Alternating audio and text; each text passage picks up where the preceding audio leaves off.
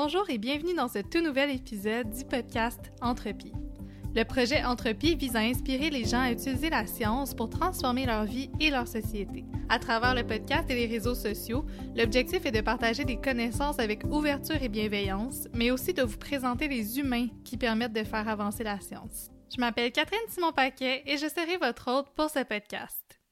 Aujourd'hui, j'ai le plaisir de vous présenter Thomas Milan, qui est étudiant au doctorat à l'Institut de recherche en immunologie et en cancérologie à l'Université de Montréal. Thomas a fait partie de son association étudiante de 2017 à 2020, dont deux ans comme président. Il est également très impliqué en communication scientifique, notamment grâce à son projet Science à la carte. Bonjour Thomas, merci beaucoup d'avoir accepté mon invitation. Pour commencer, je veux que tu nous expliques un peu ton parcours scolaire et ton domaine de recherche. Donc, qu'est-ce qui t'a amené à faire un doctorat en biologie moléculaire à l'Université de Montréal? Bonjour Catherine, merci beaucoup pour euh, cette invitation à participer à ton, podcast Anthropilab. Euh, dans le fond, c'est ça, euh, je me suis lancé dans un doctorat en biologie moléculaire. Ça fait maintenant depuis septembre 2016. En fait, j'ai à l'époque, en fait, j'avais participé à un concours de recrutement à Paris, en fait, en juin 2015. c'est un concours de recrutement qui visait en fait un petit peu à aller séduire des étudiants français pour aller rejoindre les universités au Québec. Et en fait, j'ai rencontré la personne qui était responsable du recrutement étudiant, qui était à ce forum-là. J'ai discuté avec lui, puis j'avais à l'époque déjà une idée très précise de quel laboratoire je voulais pour euh, ma maîtrise, que je faisais à l'époque en France. Donc, c'était un stage de six mois que je faisais à Paris euh, à l'université Pierre et Marie Curie, qui je pense a changé de nom maintenant, qui s'appelle euh, Sorbonne Université. En tout cas, c'est maintenant un, regroupement d'universités.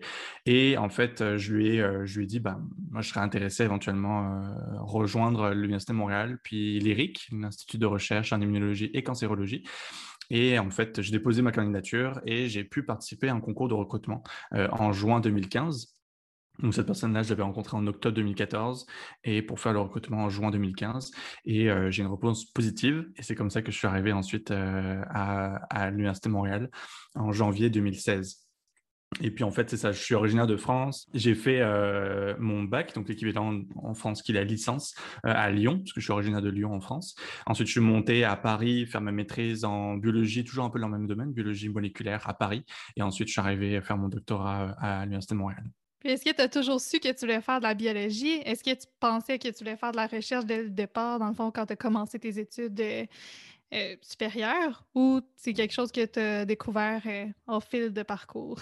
En fait, c'est j'ai toujours eu un, attrait, puis un intérêt pour comment est-ce que le corps fonctionne. Que ce soit au niveau physiologique, donc euh, comment fonctionne le cœur, le corps, le, cerveau, vraiment de manière générale, et puis ou les muscles. Et donc j'avais en fait suivi pas mal de cours en fait en physiologie humaine durant le cadre de, mon bac, ma licence. Et puis ensuite je me suis, je me rappelle en fait de certains cours que j'avais particulièrement aimés qui étaient plus en lien avec la génétique. et ça me fascinait un peu de savoir qu'au fin fond du noyau de nos cellules, on avait une petite molécule d'ADN qui faisait un petit peu, euh, qui régissait un petit peu tout ça, une sorte de tableau de bord pour dire euh, quelle cellule allait faire telle ou telle action. Et ça, ça m'a vraiment fasciné. Et puis, bah, ça, petit à petit, j'ai fait ensuite une maîtrise. Et puis après, je suis allé plus vers ce qu'on appelle l'épigénétique. Donc là, c'est vraiment un, autre pan de la génétique. C'est vraiment, OK, comment est-ce que l'environnement va aller agir sur euh, les gènes. Et ça, ça m'a vraiment, vraiment fasciné parce que je trouvais que, en fait, on, en tout cas, j'aime l'environnement me fascine de manière générale, le, corps me fascine, le fonctionnement du corps me fascine, me fascine, donc avoir les deux en même temps, épigénétique, c'était encore plus stimulant pour moi, donc c'est pour ça que je suis allé un peu plus euh, vers ça. Et à l'époque, la recherche, c'est pas que la recherche euh, m'a jamais trop intéressé au début de, mon bac. En fait, j'ai appris à, avoir un intérêt petit à petit via les discussions avec mes professeurs, avec les autres étudiants, à avoir aussi des contacts avec des doctorants qui me racontaient un petit peu leur, euh, expérience euh, en recherche. Et c'est quelque chose aussi qui me, fascinait ce côté un peu curiosité intellectuelle, elle est pousser un peu les limites des connaissances et du savoir, c'est ça surtout qui me, qui me stimulait. Super. Donc, est-ce que tu peux nous parler un petit peu de ta thèse de doctorat? Qu'est-ce que tu fais euh, durant ta thèse? Puis, qu'est-ce que la biologie moléculaire? Alors, la biologie moléculaire, en fait, c'est euh, tout ce qui va traiter de l'intérieur d'une cellule au niveau moléculaire. Donc, c'est un peu, je te dirais que biologie moléculaire, c'est un petit peu au final, euh, on met un peu tout dans le même panier, puis tout ce qui est en rapport avec les protéines, puis l'ADN, on met tout dans biologie moléculaire. moi, je dirais plus, en tout cas dans mon cas, moi, je dirais plus que c'est un doctorat plus en génétique plutôt qu'en biologie moléculaire. Je trouve que c'est plus parlant. En fait, c'est vraiment l'étude de l'ADN et de tout ce qui peut être interaction entre les protéines à l'intérieur d'une cellule. On en parle beaucoup aujourd'hui des protéines euh, avec, euh, avec la pandémie actuelle. Une protéine, c'est vraiment une, une, un acteur clé dans une cellule, c'est vraiment celle qui va faire les actions dans, dans une cellule, puis l'ADN va donner en fait le mode d'emploi à ces protéines. Euh, et puis en fait, moi je m'intéresse vraiment plus au mode d'emploi, donc vraiment au niveau ADN, pas du tout au niveau protéines, au niveau ADN, et c'est pour ça que ça fait partie de cette grande famille de biologie moléculaire. Et puis, en fait, euh, donc mon doctorat, justement, c'est vraiment s'attarder sur l'ADN et plus particulièrement, en fait, dans le cadre d'un cancer du sang qui touche particulièrement les enfants. Et en fait, justement, dans, dans l'ADN de ces enfants-là, en fait, on va avoir une modification, donc ce qu'on appelle une mutation euh, dans l'ADN qui va être responsable d'un cancer du sang. Et en fait, ce que j'essaie de comprendre, c'est quelles vont être les conséquences de cette mutation-là chez les enfants qui apparaît vraiment tôt euh, dans leur vie et qu'est-ce, que, qu'est-ce qui va avoir un, en termes d'impact au niveau génétique. Pourquoi? Parce qu'en fait, euh, dans une cellule du cerveau versus une cellule de l'estomac, on va avoir des gènes qui peuvent être allumés ou éteints. Dans le corps, on a 25 000 gènes, mais ils ne sont pas tous allumés ou éteints. C'est vraiment un tableau de bord avec un, bouton vert, un bouton rouge pour chacun, euh, chacun des gènes, pour chacune des différents types de cellules. Mais les cancers du sang ont un tableau de bord bien spécifique. Sauf que chez les enfants, ce tableau de bord-là, il est un petit peu modifié. Et en fait, mes recherches à moi ont permis d'expliquer et de démontrer, de cartographier les différences entre une cellule non malade et une cellule malade avec justement euh, ce, cancer du sang-là, qu'on appelle également le leucémie. Mais je trouve ça super intéressant. J'ai un peu travaillé dans un laboratoire d'épigénétique euh, quand j'étais au baccalauréat, puis euh, cette image-là d'un interrupteur ouvert, fermé, ça me parle vraiment beaucoup. je pense que pour les auditeurs, c'est une belle façon de comprendre, justement, quand tu parlais d'interaction entre l'environnement puis la génétique. Moi, ce qu'on m'avait dit, c'est l'environnement peut faire en sorte que cet interrupteur cet interrupteur-là est ouvert ou fermé, donc que le gène va s'exprimer ou pas. je trouve que c'est mhm. une excellente euh, image vraiment euh, pour expliquer ça. Définitivement. Puis en fait, l'épigénétique, euh, c'est vraiment l'impact de l'environnement sur les gènes. Puis on peut penser l'environnement, le tabac, la pollution, qu'est-ce qu'on va manger, comment est-ce qu'on dort, etc., etc. Donc c'est vraiment l'impact de l'environnement sur l'activation ou l'inactivation de certains gènes dans notre organisme. Mais lorsqu'on regarde au niveau vraiment moléculaire, et là c'est vraiment là que je regarde de mon côté à moi, c'est qu'est-ce qui se passe au niveau moléculaire, au niveau épigénétique de mes gènes, c'est-à-dire comment est-ce que euh, tout ce qui va se passer en fait au niveau de la conformation de tout l'ADN pour en fait activer, donner l'accessibilité à ce fameux interrupteur on-off. Euh, et c'est ça en fait, ce côté épigénétique là, c'est tout ce qui se passe au niveau autour de la génétique, autour de l'ADN. Et c'est ça en fait que j'étudie, que j'ai réussi en fait à, à, cartographier, en tout cas j'ai tenté de cartographier durant mon doctorat. Puis en parallèle aussi, depuis septembre 2020, je crois, tu as parti le projet Science à la carte, où tu es en direct sur la plateforme Twitch. Puis je pense que tu fais des entrevues avec des étudiants supérieurs pour connaître un peu leur motivation, leurs histoires, mais tu fais aussi des émissions d'actualité scientifique. Donc, euh, je me demandais, qu'est-ce qui t'a amené à débuter ce projet-là sur Twitch? En fait, j'ai euh, depuis le début de mon doctorat, j'ai toujours une sorte de petite euh, fibre, je dirais, de, vouloir un peu rallier les noms scientifiques scientifiques. Parce que j'ai l'impression qu'en fait c'est comme deux mondes qui fonctionnent en parallèle et qui ne devraient pas fonctionner en parallèle. Euh, et donc il faudrait réussir à créer une sorte de passerelle entre ces deux mondes pour qu'ils puissent avancer main dans la main et, avancer ensemble et puis en fait, quand le, confinement est arrivé en, mars 2020, en fait, euh, j'avais le goût d'éventuellement de créer un, projet un peu dans le fond virtuel. Euh, et puis j'ai découvert Twitch à l'époque euh, un peu par hasard via un ami qui m'a dit eh, bah, tiens va voir euh, il y a des groupes de musique qui sont sur Twitch tu vas aller voir et tout ça. Puis j'ai découvert Twitch en fait à ce moment-là. Et puis puis je me suis dit bah pourquoi pas me lancer moi aussi j'aime beaucoup communiquer je trouve ça le fun de parler de science aussi sur Twitch donc éventuellement créer ce, ce projet là. Puis en fait c'est vraiment la vulgarisation scientifique j'en ai vraiment fait beaucoup j'ai vraiment créé des projets depuis le début de mon doctorat. J'ai pu participer aux 24 heures des sciences à l'UDM. Euh, euh, j'ai fait des événements comme dans les coulisses. On avait créé un événement de, grand public euh, avec ma collègue Mireille Larouche pour justement essayer de, vulgariser des, des, recherches qui sont faites notamment sur le cancer. et puis j'ai aussi beaucoup été en contact avec des jeunes qui venaient nous voir au laboratoire puis qui voulaient voir un petit peu l'intérieur des laboratoires de recherche quelque chose que j'aurais vraiment beaucoup voulu avoir quand j'étais au secondaire pour voir ce que c'est que, l'intérieur des, des, euh, laboratoires. Mais, euh, mais c'est ça, donc j'ai toujours euh, voulu essayer de, ouais, de, de, communiquer la science et surtout en fait d'expliquer, de, de, de, me former moi-même à, la vulgarisation scientifique, mais aussi en fait de donner des outils aussi aux chercheurs ou aux étudiants, aux autres étudiants pour qu'eux aussi puissent vulgariser leurs travaux. Puis peux-tu nous parler un petit peu de pourquoi tu as choisi Twitch, puis euh, qu'est-ce que c'est en fait là, pour les gens qui ne connaissent pas ça? En fait, euh, Twitch, c'est une plateforme de streaming en ligne. 100%, euh, donc dans le fond 100% en live, 100% en direct, contrairement à YouTube, mettons, ou, Facebook. YouTube, c'est très spécialisé dans la création de vidéos, donc vous pouvez trouver des vidéos en différé. Il y a un pan aussi un peu live, mais qui est beaucoup moins développé que Twitch.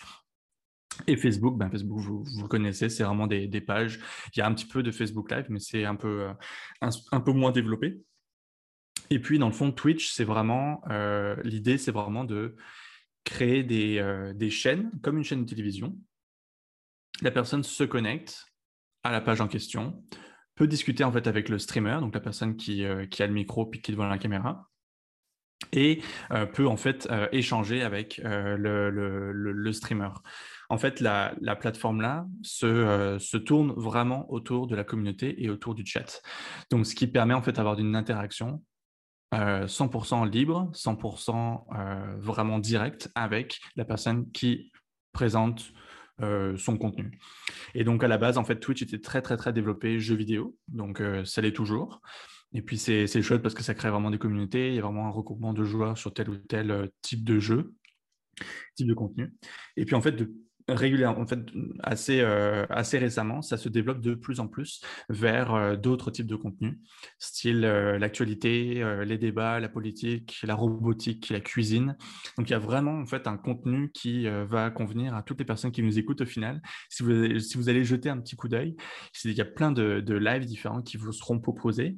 Et en fait, l'affaire, c'est que c'est ce, genre, de live que vous pouvez mettre un peu en, fond, en fond sonore, pendant que vous cuisinez ou faites la vaisselle ou whatever vous, vous écoutez ça euh, et, ça vous accompagne un petit peu. Vous pouvez aussi jaser avec les autres personnes et tout ça. Donc, c'est vraiment une sorte de communauté qui est créée autour de la personne qui, euh, qui parle. Ce qui m'a frappé, en fait, c'est la, la partie qui est interactive comme tu dis, j'ai l'impression que les gens peuvent te parler pendant que, pendant que tu parles, en fait, puis là, tu réponds, puis là, c'est très interactif, contrairement à YouTube où l'utilisateur est plus passif. Ça rend, en fait, le chercheur plus accessible. Ça, c'est intéressant ce que tu dis sur le côté accessible, parce que justement, en fait, euh, on a la sensation, puis moi, j'ai la sensation aussi, euh, encore aujourd'hui, que le chercheur est quelqu'un, justement, de, que le ou la chercheur, d'ailleurs, euh, qui, qui, est un petit peu dans son monde, un petit peu à part, un petit peu avec son, avec son sarreau, puis l'image de la personne avec son sarreau qui fait ses petites manips et tout ça.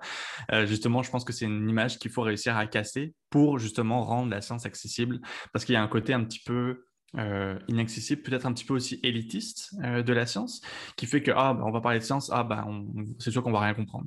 Et ça, moi, j'ai ça à cœur, puis j'essaie en fait de la rendre le plus accessible possible, parce que je pense que si on met les formes, puis ça c'est toujours une question d'emballage quand on rencontre une histoire. Si on met les formes, qu'on met un contexte, qu'on crée une ambiance, ça sera beaucoup plus propice à la transmission de connaissances versus si on fait quelque chose de très aride et très, euh, très froid, ça va être beaucoup plus compliqué de convaincre le monde et il y aura forcément des gens qui vont être potentiellement intéressés, mais très probablement que ce sera déjà des spécialistes puis qu'ils vous iront chercher euh, le petit détail.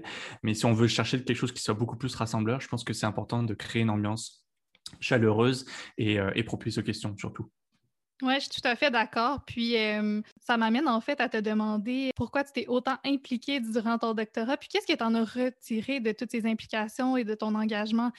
Moi, j'ai l'impression que souvent, on parle de vulgarisation scientifique euh, comme étant bénéfique pour le public et tout à fait. On veut contrer la désinformation. Mais je pense que les chercheurs peuvent vraiment en retirer quelque chose d'avoir un dialogue avec les utilisateurs, donc les personnes qui vont se servir de leurs connaissances, entre guillemets. Oui, on dirait que j'aimerais ça qu'on voit la vulgarisation plus comme une interaction entre, entre le public et les chercheurs plutôt que juste les chercheurs qui donnent de l'information. Définitivement. Puis ça, c'est un point super important que, que tu amènes là. En fait, c'est certain que, comme tu le disais, euh, le public, leur intérêt, c'est d'en savoir un peu plus, puis de comprendre un peu plus ce qui se passe à l'intérieur des laboratoires. De l'autre côté, les chercheurs, eux, ont tout intérêt à créer cette passerelle-là, parce qu'en fait, il y a cette dimension-là de concrétiser un peu leurs travaux, c'est-à-dire que on, est la tête dans le guidon, comme on dit. On est constamment en train de faire nos affaires, d'écrire des, demandes de subventions, d'écrire des papiers, de les publier, ok, on passe au projet suivant, etc. Mais au final, ça, s'inscrit dans quoi tout ça en fait? Pourquoi est-ce que est-ce qu'on fait de la recherche? Puis ça sert à quoi à l'échelle de la société? Pourquoi est-ce qu'on se donne autant de temps à faire des travaux de recherche? Euh, Et en fait, ce côté rencontrer le grand public puis dire hey, moi ben, je fais ça je fais ça puis ben, j'apporte ma petite pierre à l'édifice puis mon petit morceau du puzzle parce que chacun chacun apporte son petit morceau dans, le, dans le casse-tête. Euh, euh, ça, ça, permet en fait de concrétiser puis de se dire ok c'est vrai que je fais ça, puis c'est le fun. Et en fait, de, se rappeler pourquoi est-ce qu'on fait la recherche, cette dimension-là, en fait, de se dire, ah oui, c'est vrai que je fais de la recherche pour ça, pour ça, pour ça. Puis après, oui, tu peux te replonger après de la tête dans le guidon, puis refaire tes subventions, mais se donner en fait une petite parenthèse, puis une sorte de petite bouffée d'oxygène en mode, ok, je vais rencontrer le grand public, puis je vais raconter ce que je fais dans la vie, puis je vais donner, je vais tout donner mon énergie pour leur donner envie de m'écouter. C'est ça aussi un défi hein, vraiment super important. Euh, puis ça, je pense que les chercheurs ont tout à gagner euh, à ça. Je pense que ça te permet en fait de donner un sens à ce qu'on fait. J'ai écouté un podcast euh, qui s'appelle Parle-moi de santé avec le professeur Jacques Forel de l'ESGUCAM. Puis il disait justement que chez les athlètes de très haut niveau, qui sont très, très performants, genre l'équipe olympique, il y avait une des motivations qui était d'inspirer les prochaines générations. Puis de vraiment comme, sais, leur donner espoir, puis les pousser à se dépasser. Puis je pense qu'il y a un peu de ça que que j'entends de ton message, qui est de redonner aux autres étudiants, aux futurs étudiants, de les inspirer aussi de faire de la recherche, puis de faire de la science, de la vulgarisation. Je pense que ça peut être vraiment une motivation qui est importante au doctorat, surtout qu'on va en parler un peu tantôt, mais des fois, c'est difficile de faire un doctorat sur la santé mentale, puis de trouver cette motivation-là. En fait, ce, que, ce, que, ce qui est important selon moi aussi, au-delà de euh, tout ce qu'on a pu discuter, puis c'est vrai, ce côté euh, concrétisation, puis donner un sens à notre quotidien en tant que, en tant que chercheur, c'est le côté aussi implication sociale quand on est étudiant en doctorat.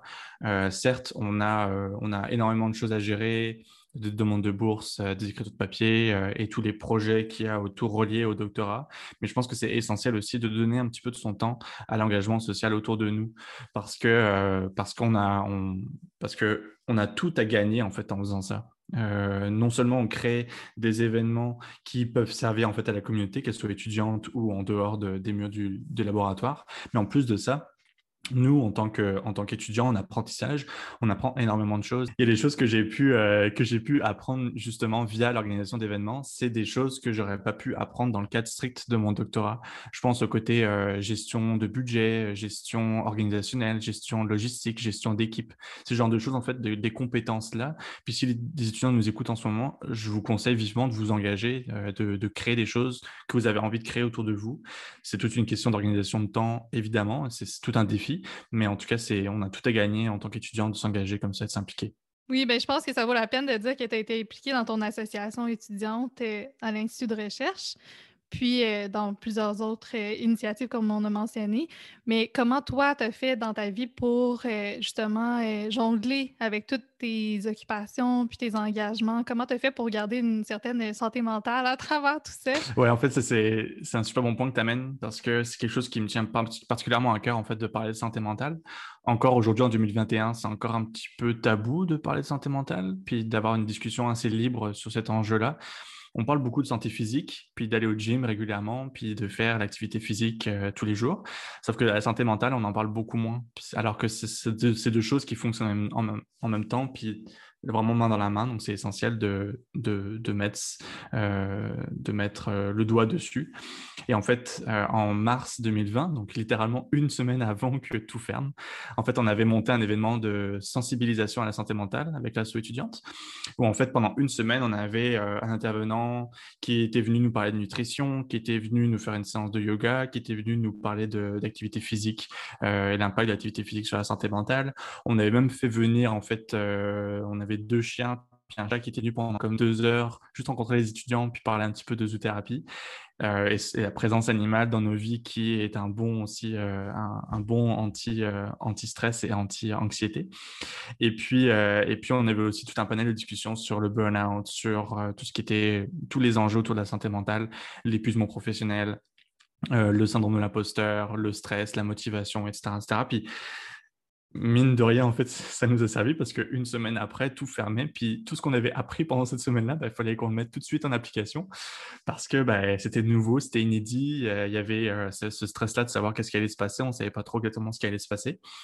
Et en fait, selon moi, en fait, ce qui est important de garder en tête lorsqu'on lorsqu'on s'implique, lorsqu'on a un, emploi du temps très chargé, c'est de garder non seulement d'organiser son temps de manière optimale, mais aussi de garder en tête que notre vie autour de nous est organisé en sphères. En fait, il y a une sphère de, la vie personnelle, il y a une sphère de la vie amoureuse, il y a une sphère de la vie sociale, il y a une sphère de la vie qu'on passe tout seul. C'est important aussi de passer du temps tout seul, puis de prendre son temps à soi tout seul. Euh, et en fait, toutes ces, toutes ces sphères-là, puis évidemment la vie professionnelle également, et toutes ces sphères-là, en fait, il faut réussir à les balancer. Puis si on réussit en fait à bien les balancer, ben, on va trouver cet équilibre-là qui va faire que ben, on tombera pas en burn-out, qu'on va pas s'épuiser, qu'on va réussir à mieux gérer le stress parce qu'on va réussir à relativiser sur la vie quotidienne, sur la vie de tous les jours. Et en fait, moi, je me rattache énormément à ça, euh, à la vie amoureuse qui est hyper importante pour moi. Puis la vie aussi avec mes amis, même si la pandémie est plus compliquée, mais la vie avec mes amis, faire des zooms et avoir une bonne tranche de rigolade, bah, c'est toujours le fun.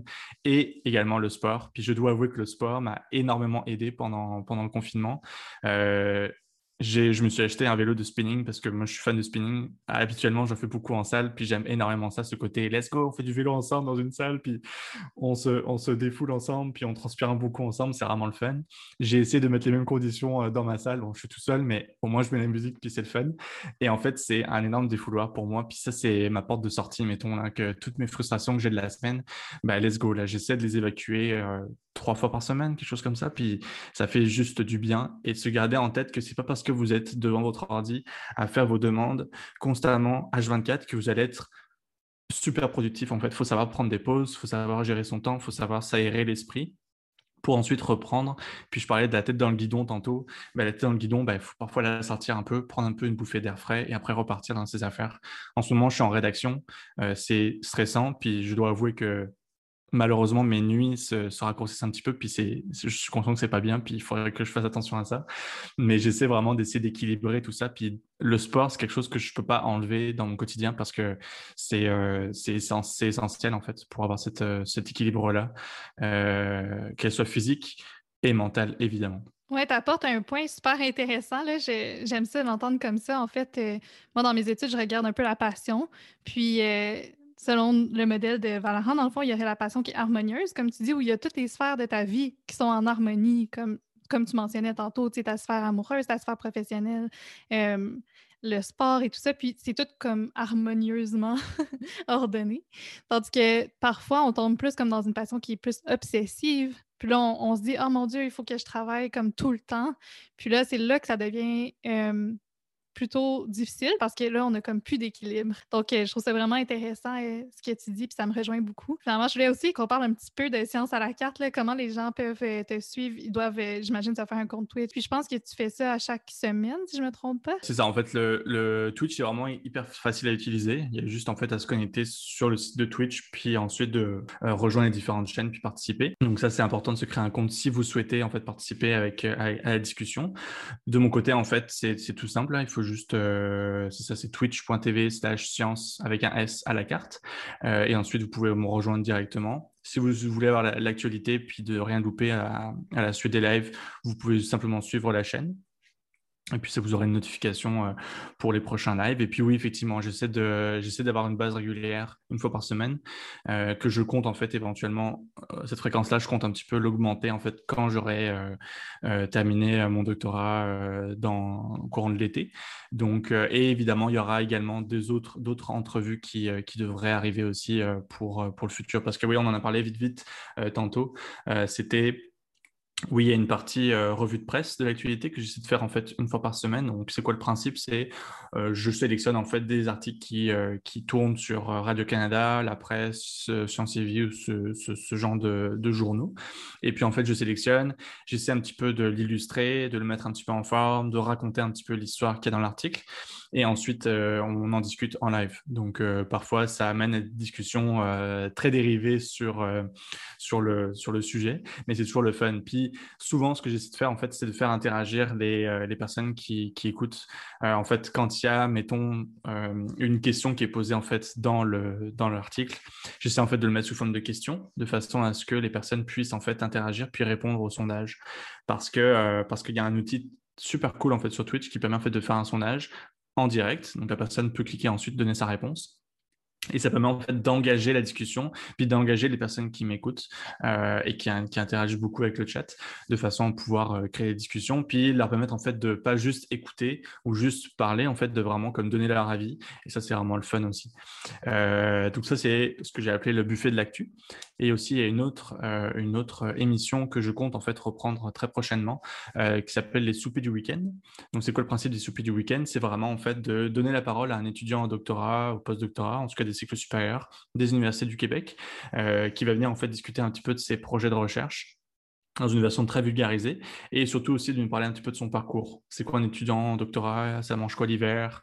Euh, Qu'est-ce que ça fait dans la vie? C'est quoi sa passion? Pourquoi mettre autant de temps dans un projet de recherche? Euh, et, et, toujours de manière très interactive avec le chat. Donc ça sera plus une discussion plutôt qu'une présentation PowerPoint très aride, très très discussion et en fait les personnes du chat peuvent poser leurs questions euh, vraiment euh, vraiment de manière très très libre, toujours dans le, respect des, euh, des, des dans, dans, dans, le respect évidemment, mais c'est toujours une, une interaction que, que j'essaie de développer sur la chaîne. Et d'ailleurs, tu fais une collaboration avec le festival 24 heures de sciences cette année. Est-ce que tu veux nous en dire un peu plus? Oui, effectivement, en fait, euh, c'est euh, ça va être une collaboration qu'en fait on a créée, on a commencé à en discuter depuis janvier, janvier dernier. En fait, euh, sur la plateforme Twitch, il y a un format qui est assez récurrent, je te dirais. C'est un format 24 heures de direct. Donc la personne stream littéralement pendant 24 heures et, discute avec sa communauté, etc., etc. Donc c'est un format qui est retrouvé très très fréquemment sur Twitch. Et en fait, quand j'ai créé ma chaîne et que euh, j'ai vu que le Festival de sciences reprenait ses activités en 2021, parce que je pense que l'édition 2020 avait été annulée à cause de la pandémie, en fait, je me suis dit, eh ben, pourquoi pas faire une collaboration ensemble, euh, une collaboration ensemble pour justement ben, essayer de faire ce format-là sur Twitch. Et en fait, l'équipe du 24 heures des sciences a tout de suite embarqué dans l'idée. Euh, donc, on a mis en place en fait une programmation que en fait que euh, vous pouvez retrouver sur euh, sur nos réseaux. l'idée en fait, c'est pendant 24 heures, on va faire un live scientifique. Donc, je vais être en co-animation avec Caroline Labelle, qui est en fait une étudiante en bioinformatique, au doctorat en bioinformatique.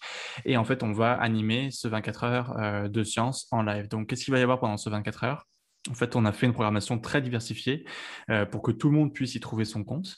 Euh, donc, l'idée, c'est de faire des expériences en live. Donc, on va faire une expérience, on va, extraire l'ADN de fraises euh, en live pendant environ une heure et demie, deux heures. Donc, les écoles et les, les, familles peuvent nous suivre directement sur, sur la chaîne. On va avoir des entrevues, notamment Olivier Hernandez, du directeur du planétarium, il va en fait venir nous parler un petit peu de, euh, de ses travaux, de qu'est-ce qu'il fait au planétarium, nous faire une petite introduction sur les étoiles et les planètes. On va aussi avoir Marie-Pierre Elie, qui est journaliste scientifique, euh, qui est notamment aux manettes du gros laboratoire euh, sur, sur ici Radio-Canada, Explora, non, Radio-Canada, aux côtés de Jean-René Dufort. Et puis, on va avoir un petit peu son, son, retour par rapport à ça. On va aussi avoir des panels de discussion, deux panels. Un panel sur l'art et la science. Donc, on va faire venir en fait des personnes qui euh, font un petit peu de la vulgarisation scientifique de manière différente, notamment par de l'art, par euh, de la musique, par euh, de l'humour avec le théâtre du renard par exemple. Et donc on va discuter un petit peu de tout ça. On aura aussi un autre panel sur l'enseignement à l'ère du virtuel parce qu'on sait que c'est un défi, c'est difficile d'enseigner les sciences en, à, travers des écrans. donc ça pose un défi. Et puis, on va avoir euh, également Jean-Daniel Doucet qui va venir nous parler un petit peu de, euh, science et faire des expériences aussi euh, en, direct. et puis, on parlera aussi de baleine avec Anaïs Rémili qui va discuter avec nous de ses travaux de recherche. Donc, on a bien hâte parce que ça va vraiment être super chouette. Et vous vous posez sûrement la question de savoir qu'est-ce qui va se passer pendant la nuit pendant la nuit avec Caroline. On va euh, beaucoup parler, on va beaucoup discuter.